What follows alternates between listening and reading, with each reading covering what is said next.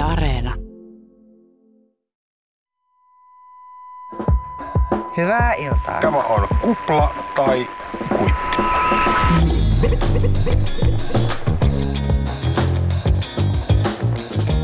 Päivää taloon, autoihin ja korvakuulokkeisiin. Tämä on kupla. Täällä kanssanne studiossa Aurora Rämö. Ja Jani Halme. Kuplan aiheena on tänään, kuten kaikkina muinakin päivinä, media. Tänään me puhutaan kuvista ja visuaalisuudesta. Elämmehän me kuvallisempaa aikaa ja suurimmissa määrin. Ja kuumatkalla otettiin viisi valokuvaa. Ja sen verranhan menee perusteinillä Snapchatissa ihan vaan, kun hän käy kahvikupin ostamassa. Ja kuvia on myös kaikki vallan mediat täynnä. Mutta mistä ne kertoo vai kertoo enää mistään? Onko ne silkkaa täytettä? Sitä ennen me puhutaan uutiskirjeistä, eli sähköpostiin lähetettävistä sähköposteista, joita lähetetään koko ajan enemmän ja niissä saa koko ajan enemmän rahaa.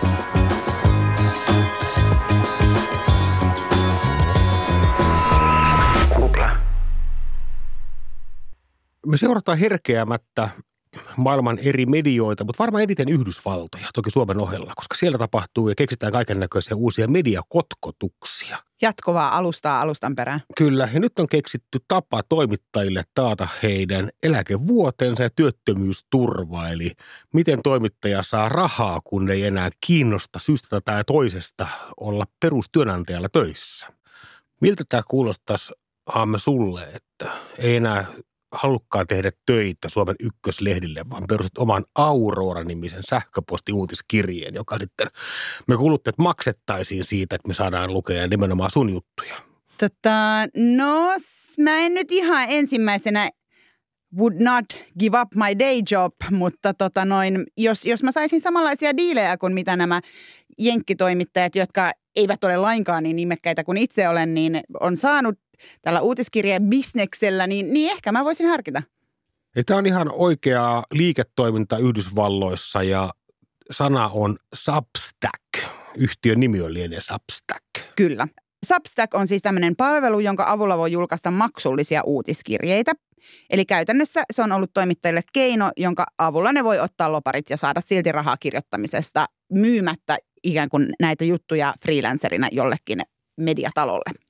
Miksi ihan kaikkisessa joku toimittaja rakentaisi uransa sähköpostien varaan? Se kieltämättä kuulostaa aivan helvetin typerältä, mutta tämä on taas jälleen uusi, uusi keino saada rahaa kirjoittamisella. Ja mulla on siis teoria, minkä takia tällaista tehdään ja minkä takia mekin tästä nyt puhumme ja minkä takia tästä on tullut juttu. Tämä on kolmen pointin teoria stubbilaiseen malliin. Eli ensimmäinen kuuluu näin, että jos perustaa oman uutiskirjan, pääsee eroon pomoista ja kollegoista. Toimittajia paljon tuntevana ymmärrän ja ostan tämän kyllä. ensimmäisen kohdan. Ky- kyllä. Tähänhän siis pääsisi myös freelancerina toki. Toinen pointti on se, että jos perustaa uutiskirjeen, niin pääsee eroon myös työnantajasta. Paljon mediataloja nähneenä ostan ja ymmärrän tämänkin pointin. Kyllä. Ja tähänkin pääsisi siis pelkästään freelancerina. Tai itse asiassa ei pääsisi pelkästään freelancerina, perunkin äskeisen. Kolmas pointti on se, että pääsee eroon Facebookista. Eli että sun ei tarvitsisi joka ikistä juttua lähteä myymään Facebookin tai muiden palvelun algoritmien kautta. Että Juuri tätä kuluttaja tarkoitan. itse valkkaa, minä luen nyt tämän toimittajan uutiskirjettä. Kyllä. Ja yhtä lailla Twitteristä ja Instagramista ja mitä liian näitä markkinointikanavia nykyään kaikkia onkaan. Puhutaan ensin siitä, että pääsee irti pomoista ja kollegoista. On jokaisen journalistin pakofantasia, ikiaikainen haave. Mä luulen, että alalla kuin alalla tämä on ikiaikainen haave. Mutta Substackin kohdalla on kyse erityisesti tällaisesta New Yorkilaisen median polarisoitumisesta. Eli siellä on jatkuvasti riitoja sen suhteen, että mitä tulisi tehdä, kenen tulisi tehdä, mitä saa kirjoittaa, mitä ei saa kirjoittaa, mikä on oikea käsittelytapa. Ja näistä kaikista on tullut yhä julkisempia. Tämmöinen erittäin tunnettu toimittaja Glenn Greenwald, joka tunnetaan siitä, että hän paljasti Edward Snowdenin kanssa NSAn väärinkäytöksiä. Hän siis perusti tämmöisen oman median The Intercept ja hän irtisanoutui sieltä lokakuussa 2020. Ja Greenwald kirjoitti tämmöisen loputtoman pitkän avautumisen siitä, että jenkkimediat on nykyään niin homogeenisen oikeamielisiä ja itsesensuroivia, että hänkään ei pysty työskentelemään itse perustamassaan mediassa. Ja Greenwaldin mukaan viimeinen pisara oli se, että hänen pressan vaalijutustaan editoitiin pois kaikki Joe Biden ja kritisoivat kohdat. Menikö tämä nyt ihan näin? Tästä on monenlaisia mielipiteitä, mutta joka tapauksessa Greenwald irtisanoutui. Toinen tämmöinen samanlainen tapaus on Matthew Iglesias, joka taas lähti itse perustamastaan Vox-mediasta seuraavassa kuussa, eli marraskuussa 2020. Ja nämä syyt oli aika lailla samanlaisia, että hän koki, että olisi tärkeää haastaa vallitsevaa herkkähipiäisyyttä ja yliopistokuplaa, ja hän koki, ettei hän pystynyt tätä tekemään Voxissa.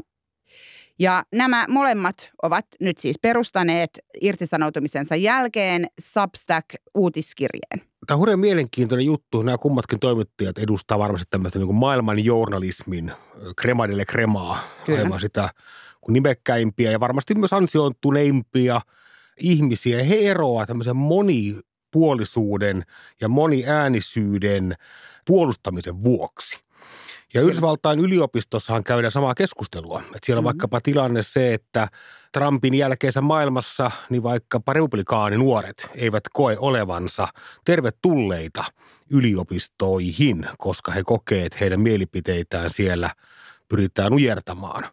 Tämä on ollut siis Jenkkimediassa nyt pidemmän aikaa tällainen tilanne, jossa, joka on freimattu sillä tavalla vanhat vastaan nuoret toimitusten sisällä käytäviksi kiistoiksi, eli mitä on sopivaa sanoa ja mistä, mistä kulmasta tulisi käsitellä asioita ja mitä pitäisi pyytää anteeksi ja kuinka vanhoja asioita pitäisi pyytää anteeksi ja voiko toimia ammatissa, jos on sanonut joskus väärän sanan tai esiintynyt juhlissa tietynlaisissa asuissa tai tämän tyyppisistä jutuista. Ja koska siis nykkimedian varsinkin nämä äärieliittipaikat on siis lähtökohtaisesti hyvin progressiivisia, niin tavallaan tämmöinen sisäinen kritiikki on huomattavasti voimistunut sekä myöskin sitten valunut ulos toimituksista, eli sitten muut lehdet tekee juttuja siitä, kuinka, kuinka sekavaa Washington Postin toimituksessa on tai New York Timesin toimituksessa on ja millaisia keskusteluja siellä käydään. Substackissa pyörii myös raha yhdysvaltalaiseen tyyliin, eli he ovat tehneet diilejä, jossa kirjoittajalle voidaan maksaa jopa 250 000 dollarin ennakko maksu, siis förskotti maksaa Kyllä. siitä, että siirryt kirjoittamaan heille. Ja hän varmaan kirjoittajalle herkullista, että sen sijaan, että alat senttaamaan, kuten tämä freelancer-kirjoittamisen vanha termi, senttimitte viivasta tuleva ilmaisu kuvaa, niin lähdet myymään juttuja ikään kuin kolumni kerrallaan, niin mm. aimo tuhti summa rahaa, että kirjoita meille. Tämä on sama asia kuin kustantamot maksaa nykyäänkin kirjailijoille ennakoita. Tässä on siis se ero kuitenkin, että ylimääräiset tuotot, tämän ennakon jälkeen tulevat tuotot, menee suoraan Substackille eikä kirjoittajan taskuun. Kirjoista jää sentään joitain hiluisia vielä itsellekin. Ero, mitenkä sun diilis median kanssa? Ne antaa sen rahaa kerran kuussa ja ne pitää sen preemio, miten ne saa sun juttuja myymällä. Näin jo, näin jo. Mä luulen, että mä jään voitolle. Mikä näitä sun tiputtelemia nimiä toimittajia, niin mikä heitä yhdistää vai yhdistääkö mikään? Näitä siis Substackilla on paljon kirjoittajia, siis että nämä nyt on ihan niin kuin murto-osa, mutta kyllä niin kuin suurin häly on tullut näistä omista medioistaan irtisanoutuneista toimittajista, jotka on kokenut, että he eivät voi kirjoittaa, mitä itse haluavat omissa medioissaan. Eli nämä toimittajat kokee, että on tämmöistä ristivetoa sen välillä, mitä tämä julkaisu, vaikka New York Times, sanoo edustavansa, kun se, mitä itse haluaisi tehdä. Mun mielestä ei ole lainkaan kysymys siitä, koska he ovat kyllä pystyneet edustamaan perustamaansa julkaisua siihen asti, tai siis tähän asti, vaan ehkä enemmän kyse on niin kuin editointikulttuurista, siitä mitä koetaan sopivana, miten tulisi ju- esimerkiksi reagoida tällaisiin julkisiin kohuihin ja, ja et minkä tyyppisiä asioita ylipäätään nostetaan. Siinä ei ole välttämättä ristiriitaa lehtien linjojen kanssa ja toimittajien kirjoittamien asioiden tai tekotapojen kanssa, vaan siinä, että miten asioihin suhtaudutaan. Näin mä olen ymmärtänyt tämän asian. Semmoinen kuva, joka mulla on noista yhdysvaltalaisista laatumedioista on se, että työtä tehdään isolla porukalla yhteistyöllä. Totta kai. Ja vaikkapa... Ne on valtavia koneistoja. Kyllä, vaikka The Economist ne julkaisi toimittajien nimiä laisinkaan, kun he kokee, että on aina tämmöinen bändi tai joukkue, joka sen tekee. Niin eikö tämä ristiriidassa sen kanssa, että nyt tämmöiset yksittäiset tähdet irtaantuu vanhoista medioista ja ilmoittaa, mä pystyn tähän itse, mä myyn juttuni suoraan Substackin kautta. Niin, lähtee soolouralle. No siis en mä tiedä, onko se millään tavalla ristiriidassa sen kanssa, koska sehän vaan tarkoittaa, että he kokevat, että se bändi on muuttunut ja vaihtunut ja että se joukko, millä tehdään, ei olekaan sitten enää tekemässä samaa asiaa kuin mitä itse on tehnyt. Mutta siis äh, se vielä niin kuin suhteesta näihin isoihin mediataloihin, niin New York Times on lähtenyt siis ennaltaehkäisemään tätä sooloilua. Ja se siis kieltää omia toimittajien perustamasta omia uutiskirjeitä. Sen sijaan siis Times on perustanut sitten omia, siis lehden alaisia uutiskirjeitä. Teorian toinen kohta oli vapaus. Mutta nyt varmaan pelkän vapauden kutsun kuuleminen saa ihmistä jättävä vakiduuniaan ja loikkaamaan tyhjyyteen ei minkään päälle. Monikin on varmaan tehnyt niin, mutta tässä ei nyt hypätä ihan täyteen tyhjyyteen, koska Substack toimii sillä tavalla, että sitä kautta voi lähettää nimenomaan maksullisia sähköposteja. Vaikka sillä tavalla, että mä tilaan sinun brändin nimisesi uutiskirjeen ja sä lähetät mulle yhden kirjeen viikossa. Ja tästä sähköpostista, josta kuluttaja maksaa, niin Substack nappaa sitten 10 prosenttia, vähän kuin katolinen kirkko aikoinaan. Ja vaikka Amerikassa kaikki on suurempaa, niin siellä edes tähtitoimittajat eivät tienaa tähtitieteellisiä. Ja tämä mainitsemasi Matt Iglesias, niin hänellä on 10 000 tilaajaa ja näillä hän tienaa sitten on miljoona dollaria vuodessa. No miljoona dollaria on kyllä aika kohtuullinen summa mielestäni parista uutiskirjasta. New York on hyvin kallis kaupunki. Vuokra on jollain maksettava. Mutta miljoona dollaria. Miksi me tehdään niin. täällä jollakin niin kuin yleen kämäsillä freelance-palkoilla yhtään mitään? Kun voit alkaa vaan jumputtaa sähköpostia kasaan ja rikastua ja pulskistua vielä enemmän kuin minä olen pulskistunut korona-aikana. Tämä Substackihan on siis mitä perinteisin alusta, joka jakelee tässä tapauksessa journalismia, ottaa 10 prosenttia – tilausmaksuista itselleen ja aika etukenoisesti rahoittaa nyt saadakseen näitä suurimpia soloartisteja tähän omaan talliinsa. Suomessa, jos tämän haluaisi tehdä, niin jotta pääsisi tuommoiseen toimittajan peruspalkkaan ja jos ihminen maksaisi vaikka kympin kuussa tällaisesta palvelusta, niin tuommoinen tuhat, kaksi tuhatta tilaajaa pitäisi saada kasaan toistuvasti, jotta Kyllä. tienaa rahaa ja siis se on paljon isompi työ kuin miltä se äkkiseltään kuulostaa, koska tuhannen maksavan asiakkaan hankkimiseen tarvitaan taas kymmeniä tuhansia ei-maksavia tilaajia. Ja Suomesta aika äkkiä loppuu ihmiset, jos näitä uutiskirjeitä on vaikka montakin. Sä oot tämän eturivin feature-toimittaja. Kuinka monta juttua sä suurin piirtein teet vuodessa? No jos on pakko vastata vuositasolla, niin, niin semmoisia isompia juttuja ehkä 12 yhden kuukaudessa yhden kuukaudessa ja jotta sä saisit sun 2500 euron liksan kasaan, niin... Kesätoimittaja liksoille mennä. Niin sun pitäisi saada siis 2500 euroa per juttu, joten me tarvitaan tilaajia vähintään 2000. Meidän asiakashankinta on vielä nyt vähän kesken. Tämä voi olla Suomessa vähän tämmöinen klassinen juttu, että hyvä idea, mutta meillä on liian pieni maa, jotta tämmöinen kantaisi. Kyllä juuri näin. Mutta mulla on siis vielä kolmaskin pointti. Ja tässä on kyseessä nimenomaan sähköposti. Sähkö ja posti. Hirveän moni media on riippuvainen siis Facebookista, Twitteristä, Instagramista, WhatsAppista, whatever palvelusta, jotka tavallaan kontrolloi sitä näkyvyyttä, kuinka paljon voit sitä näkyvyyttä saada. Jos olet suoraan yhteydessä asiakkaisiisi ja kuluttajiin ja lukijoihin, niin vältetään tällainen asia. Tämä on vähän kuin OnlyFans, tämä hieman rohkeampi versio tästä, josta puhuimme jokin jakso sitten. Eli luottamalla tämmöisen niin teknoamissin lailla tällaisiin antiikin aikaisiin keksintöihin, kuten sähköpostiin, sä voit joku hämätä robotteja ja algoritmeja, jotka pyrkii vaikuttamaan sun vastaanottajan mediatodellisuuteen. Kyllä, ja sitten sä myös omistat sen oman jakelulistasi, eli sä voit siirtää sen tilaajakuntasi Substackista toiseen palveluun. Eli se ei ole Substackin omaisuutta, ketkä sinä olet saanut sinun tilaajiksi, vaan voit laittaa sen toisenlaiseen palveluun, joita on esimerkiksi tämmöinen kuin Ghost, jossa on myös erilainen hinnoittelu. Substackista tilataan sähköpostiin maksullista journalismia, jota sitten kirjoittaja sulle suoraan lähettää. Eikö tämä kuulosta vähän long playltä? Suomalaiselta media-innovaatiolta, jossa ostetaan yksittäisiä artikkeleita. Siellä ohitetaan niin ikään mediatalot, siellä on suuria nimiä, Ilkka Karistoa, Hanna Nikkasta, on Silverperiä ihan perustajissa. Onko tämä nyt kopio suomalaisesta longplaysta? Tämä on varmaan kopio, suora kopio longplaysta. No siis siinä mielessä joo, että jutut voidaan lähettää sähköpostilla kyllä, mutta longplayta ei kuitenkaan ensisijaisesti myydä kenenkään naamalla, vaan sillä kollektiivilla, joka on tavallaan samanlainen mediabrändi kuin mikä tahansa mediabrändi sinänsä. Eli siellä voisi olla muitakin ihmisiä töissä kuin ne, jotka siellä nyt ovat töissä mä sun kanssa tästä ponnekkaasti eri mieltä. Mä koen, että Longplay nimenomaan luottaa kirjoittajanimiin ja tähtiin. Ja se käyttöliittymäkin Mutta menee... kyllähän siellä kirjoittaa muutkin kuin nämä perustajaihmiset. Kirjoittaa, kirjoittavat kaikki suuria nimiä. Siellä on, on, on Kaarina Hasadia ja, ja, ja sitten paljon muita, ketä en tunnekaan.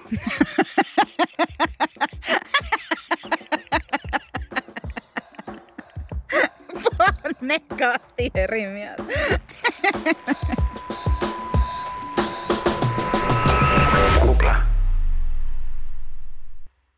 Ihan vähän aikaa sitten Sanomalehden peruskoko oli Broadsheet. Tämä tämmöinen aamiaispöydän täyttävä laajamittainen lehti. Ja sitten avisi kerrallaan, että pinta-alaa alettiin millimetrilleen puolittaa ja syntyi tabloidi. Ja nyt yleisin tapa lukea lehti on kännykän näyttö. Ja ajatellaan tilannetta nyt hetken aikaa valokuvan näkökulmasta. Mitä luulet, miten paljon käytössä oleva pinta-ala on pienentynyt, kun me hypätään vaikka tabloidista, sitä pienemmästä sanomalehtimuodosta kännykän näytöllä? Paljonko on pienentynyt tämä koko sivun pinta-ala? No onhan se pienentynyt aika merkittävästi, vaikka – vaikka 80 prosenttia? Se on pienentynyt 96 prosenttia. Eli sama toisin perin, käytössä on tällä hetkellä koko sivun kuvalle 4 prosenttia siitä pinta-alasta, joka oli tabloidista, ja 98 prosenttia koko sivu on kutistunut siitä broadsheet-ajasta – ja se on puhuttu vähän, mutta se on varmasti vaikuttanut ihan kauhean paljon, että onhan kuvien katsomiseen käytetty aika lyhentynyt, kun sitä swipeaillaan kännykällä eteenpäin. Ja tämmöiset nopeat, graafiset, yksinkertaiset kuvat ja selkeät kompositiot on varmastikin yleistyneet. Toisaalta ruudulla valokuva ei ole alisteinen painojäljelle. Eli ne näyttävät paremmilta ruuduilla, vaikka ne ovat pienempiä. Onko uutiskuvan rooli tässä kehityksessä jotenkin kutistunut? Vai milloin sä oot viimeksi nähnyt uutiskuvan, joka on tuntunut sun hermostossa, että nyt tuli hyvä kuva. Ja nyt ei saa sanoa niin kansikuvia, ei voi sanoa Sanna Marinia äh, trendin kannessa, vaan ihan uutiskuvasta.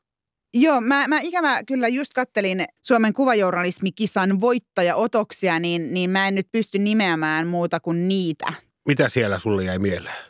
Tämä vuoden lehtikuva voittaja siis oli tämmöinen Silja Viitalan kuva. Tässä on hyvin läheltä kuvattu kuva keskustan, siis keskustapuolueen puoluekokouksesta, jossa ihmiset tai edustajat tai puolueen jäsenet olivat pukeutuneet kansallispukuihin. Ja, ja tässä kuvassa on osa kansallispuvusta, henkilön käsi, jossa näkyy kello ja sitten siinä on muovihanska.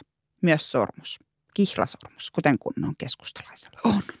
Muistan tuon kuvan ja se kieltämättä pysäytti. Se vielä näyttää se käsi aika ruttuselta siitä hanskasta johtuen, niin tuommoisen olisi kiva nähdä lisää. Että joku, joka pysäyttää mut siinä loputtomassa uutisfiidin, tietovirran pyörteissä.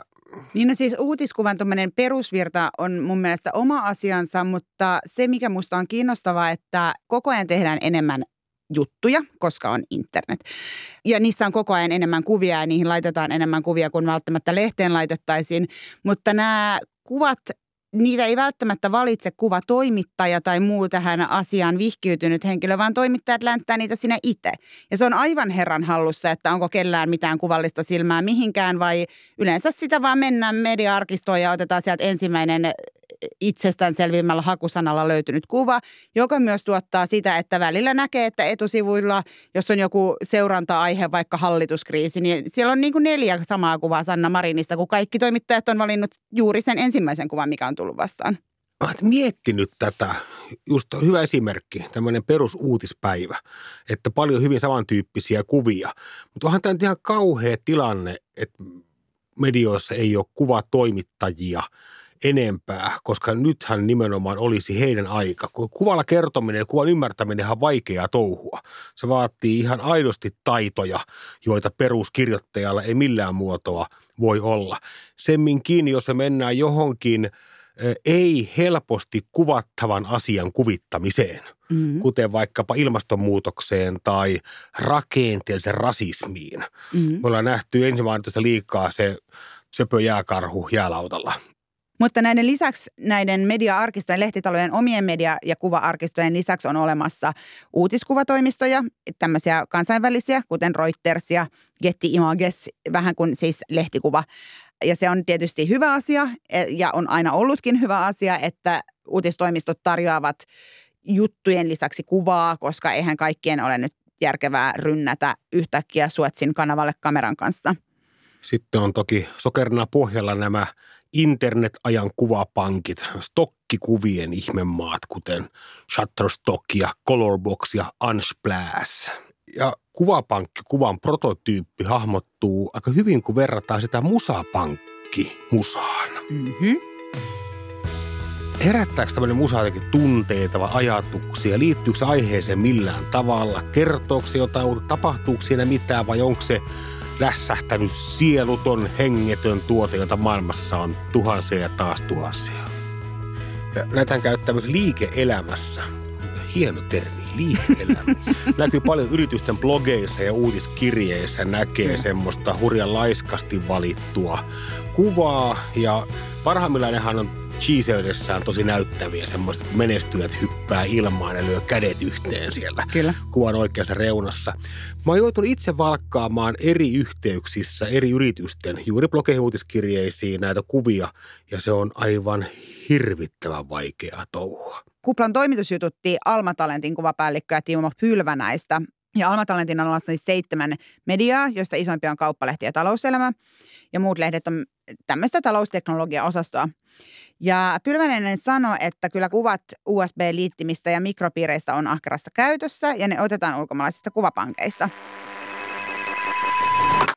Jos sä ajattelet, että sun pitää löytää lähikuva mikropiiristä tai kuva kesämökistä ja sellaista sopivaa ei omasta arkistosta löydy, niin meillä on käytössä sellainen tanskalaista alkuperää oleva Calobox. Tämä ympäristö, missä me tällä hetkellä ollaan täällä, niin se on aika selvää, että meidän kuvastossa on aika paljon yritysjohtajia, joista suuri osa on miehiä ja, ja valkoihoisia. Ja, ja tota, sillä on se vaikutus tietysti, että ei loputonta herra armaadaa voi lehteen laittaa. Että täytyy miettiä, että ihan jo sen takia, että kun tämä ei kuitenkaan ole mikään tummien pukujen kuvasto, mitä, mitä, mitä, mitä luetaan, että silloin pitää miettiä, että voisiko tämän jutun kuvittaa jollain muulla kuin henkilökuvalla. Tietysti sitten, jos ajattelee sitä juttua, että jos siinä on haastattelua, niin haastattelun yhteydessä on aika luonnollista, että täytyy esitellä, minkälainen ihminen näitä mm. mielipiteitä sanoo. Ja jos sä seuraavaksi kysyt, miksi Colorbox, miksei joku muu, niin Colorboxiin on vaikuttanut nimenomaan se, että se on tanskalainen.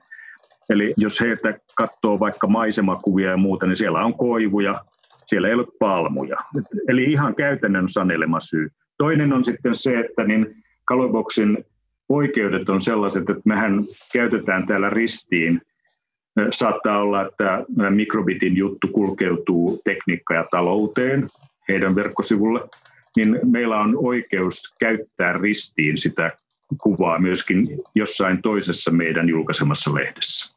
Nämä oikeudelliset syyt ei ole ollenkaan vähäisiä ja, ja tota, jos meillä pitäisi olla joku kontrolleri täällä, joka tota, valvoo sitä, että kuinka niin kuin päivässä sadan jutun kuvitukset kulkee ristiin rastiin eri meidän mediajulkaisujen kanssa, niin sehän olisi ihan loputon suo.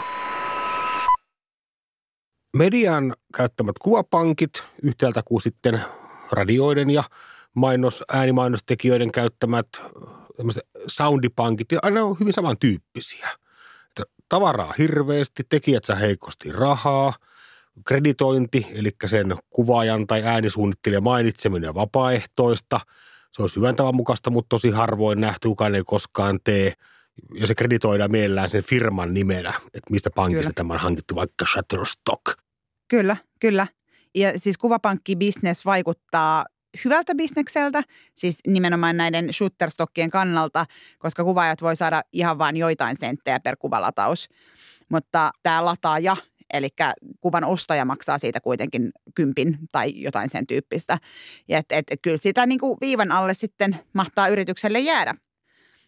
Ja sitten on tietysti ilmaisia kuvapankkeja, kuten vaikka Pexels ja Unsplash, josta ensimmäinen pyörii lahjoituksilla ja mainoksilla ja toinen pyörii tämmöisellä brändiyhteistyöllä, että kun laitat kuvahakuun vaikkapa sanan kassakone, niin sieltä tulee tällaisia antiikkisia koneita, kuvia niistä ja sitten tulee tietyn firman kassakone, eli tämmöistä brändiyhteistyötä.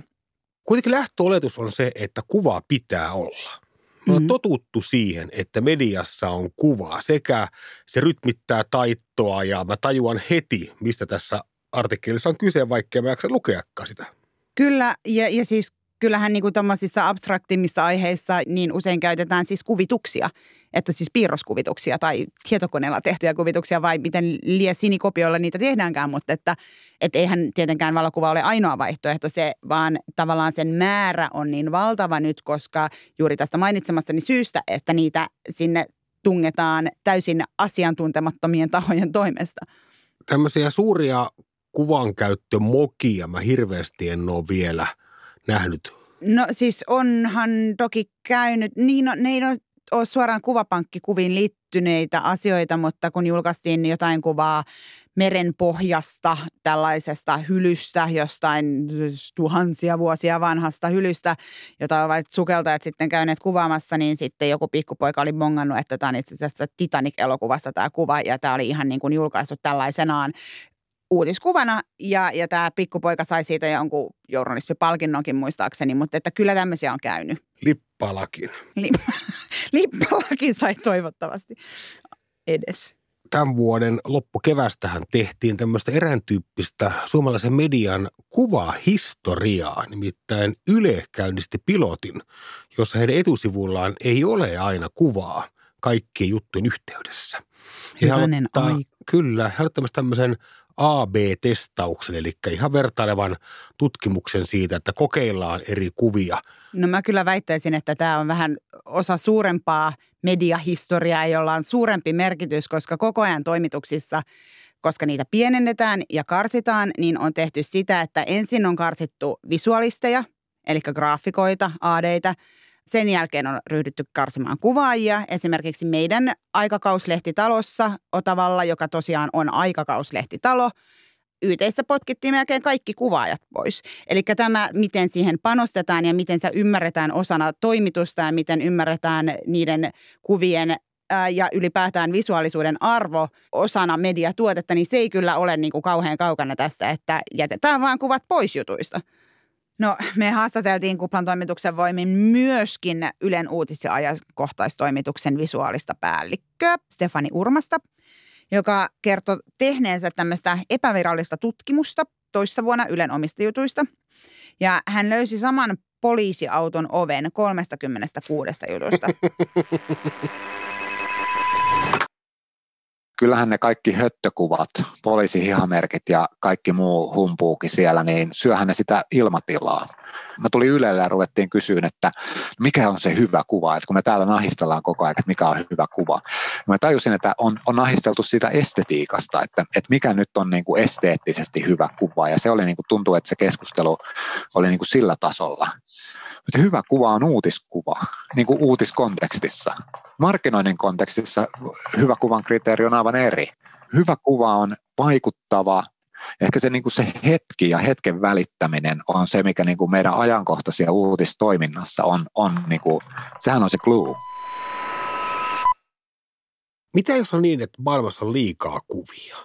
Kannattaako uutismediassa käyttää niin paljon kuvia kuin tällä hetkellä käytetään? Et miksi me laitetaan tuommoisia mitättömiä kettyimagessilta poimittuja kuvapankki lääpäysiä yhtään mihinkään? Eikö se ole tehokkaampaa, että ei olisi aina kuvaa kaikkialla?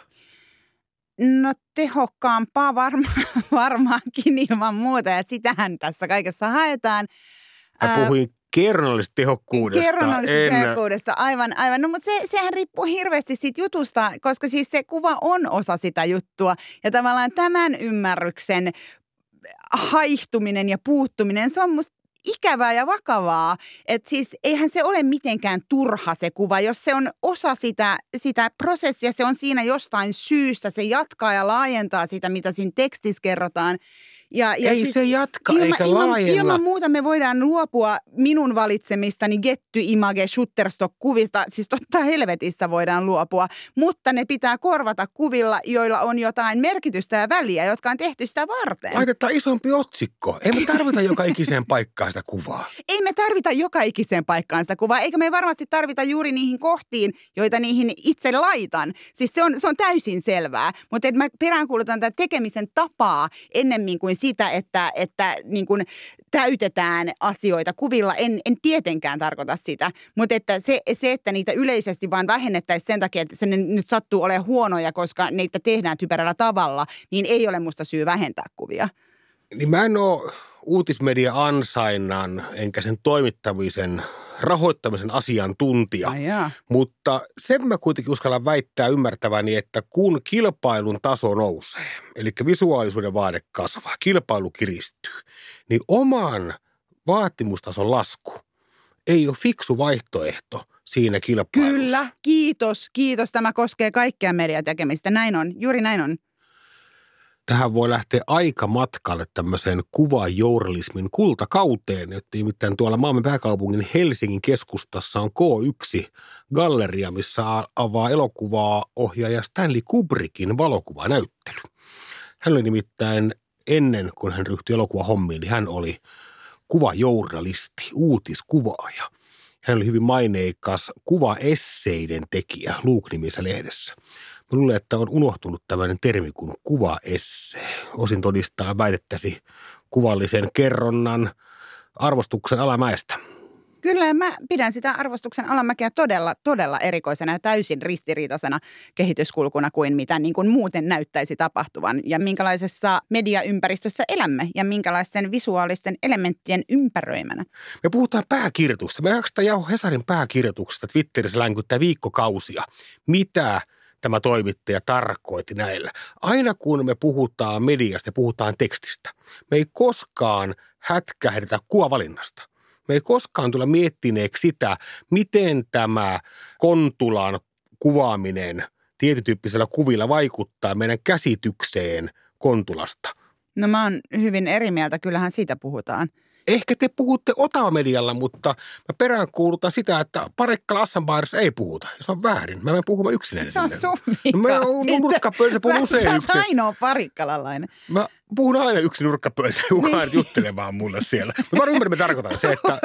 että, se että, näistä niin, eli minkälaisia ihmisiä me näytetään vallassa, minkälaisia alistuneina, Juu, ketkä elää hyvää elämää. Meillä puuttuu kuvanlukutaito ja se on osa syynä siihen, että me ei osata vaatia myöskään medialta parempia kuvia, vaan me tyydytään siihen, että sä voit itse valkkaa sinne kettimakasta jonkun hulapahoo. Mutta eikö just ollut hirveä meteli siitä, kun oli hallitusviisikko yhdessä kuvassa ja he ovat kaikki naisia ja tämä nyt voimauttaa koko maailmaa ja voi hyvänen aika sentään, miten hienoja kuvilla voidaan vaikuttaa siihen, mitä jossain toisessa maassa ajatellaan naisissa. Siis eikö tämä nyt ollut koko se asia, mutta se oli hieman, etten sanoisi yksinkertaistettu keskustelu tästä asiasta, mutta joka tapauksessa eh, muutkin teksteihin ja pääkirjoituksiin liittyvät keskustelut toki on hyvin yksinkertaistettuja, että en mä nyt niin kuin juu, ei hirveästi tämmöistä akateemista puhetta kuvien vallasta valu Parikkalan Assan baaripöytään, se on varmasti selvää, mutta eipä paljon muistakaan aiheista.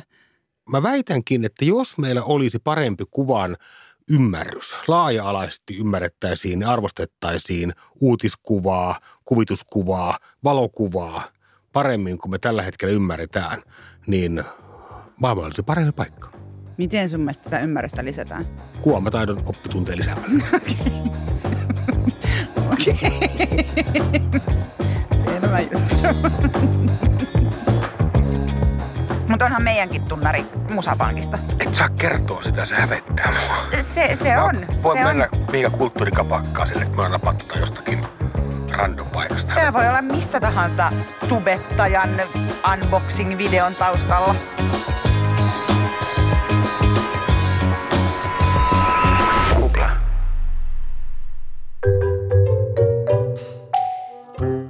Tämä viikon mediaräpylä-palkinto pystihän annetaan ajankohtaiselle mediaan liittyvälle ilmiölle, joka on hyvä tai huono tai kohottava tai muuten vaan Lannista. niin, tai merkille pantava, niin tämän viikon mediaräpylän jakamisen aikaa nyt. Ja palkinto menee hallituskriisin TV-kuvan taustalla mainostaville tahoille. Karaokebaarille ja kuntosalille, jotka keksivät, että jos se siunakkoon joka päivä kymmeniä tunteja media-aikaa, pääs parkkeerataan tähän meidän pakut. Kyllä, siis joka ikisessä uutislähetyksessä, joka ikisenä päivänä, kun väliriihiä on käyty, niin nämä yksi ravintola ja liikuntapaikka ovat ymmärtäneet, että tässä säätytalon portailla on tämmöinen mediateltta, johon ministerit sitten pysähtyvät antamaan vähäisiä lausuntojaan kun vertautu tässä paljon nyt kulttuurialan ja ravintola-alan tämmöistä edunvalvontaa ja kuka on saanut mitä ja kuka on osannut lobata ja olla yhteiskuntasuhteita. Tässä nyt nähdään, että kulttuuriala ei oikein sitä hallitse. Ei siellä ole minkäänlaista plakaattia, että ostakaa levy tai tehkää sitä tai tätä tai siis edes käsin tehtyä plakaattia, vaan, vaan siellä on ravintolan paku. Eli ravintolat ja kuntosalit ehkä eniten korona sulkemisista kärsineiden tahojen mainospakut oli siellä. Ja mitä tekee meidän hallitus? Ne laittaa siihen pressun väliin. Eli hallituskriisi viimeisenä iltana, se oli pantu musta pressu, jotta ravintolat ja kuntosalit eivät saisi ilmaista näkyvyyttä. Onko tämä varma tieto, että se oli hallitus, joka näin on toiminut, vai nämä mediatoimijat? Hallitus omiin käsin on pystyttänyt sen pressun siihen. Onko tämä vääryys? Tämä on vääryys. se, se on, taas yrittäjää sorretaan, vaikka mitä, mitä kokeilee, Oisitte niin siellä nyt- koko aika joku typerä demari on hallinnoimassa. Olisitte nyt antaneet sen vitsin. Antakaa kertoa loppuun asti sen vitsin, mutta ei.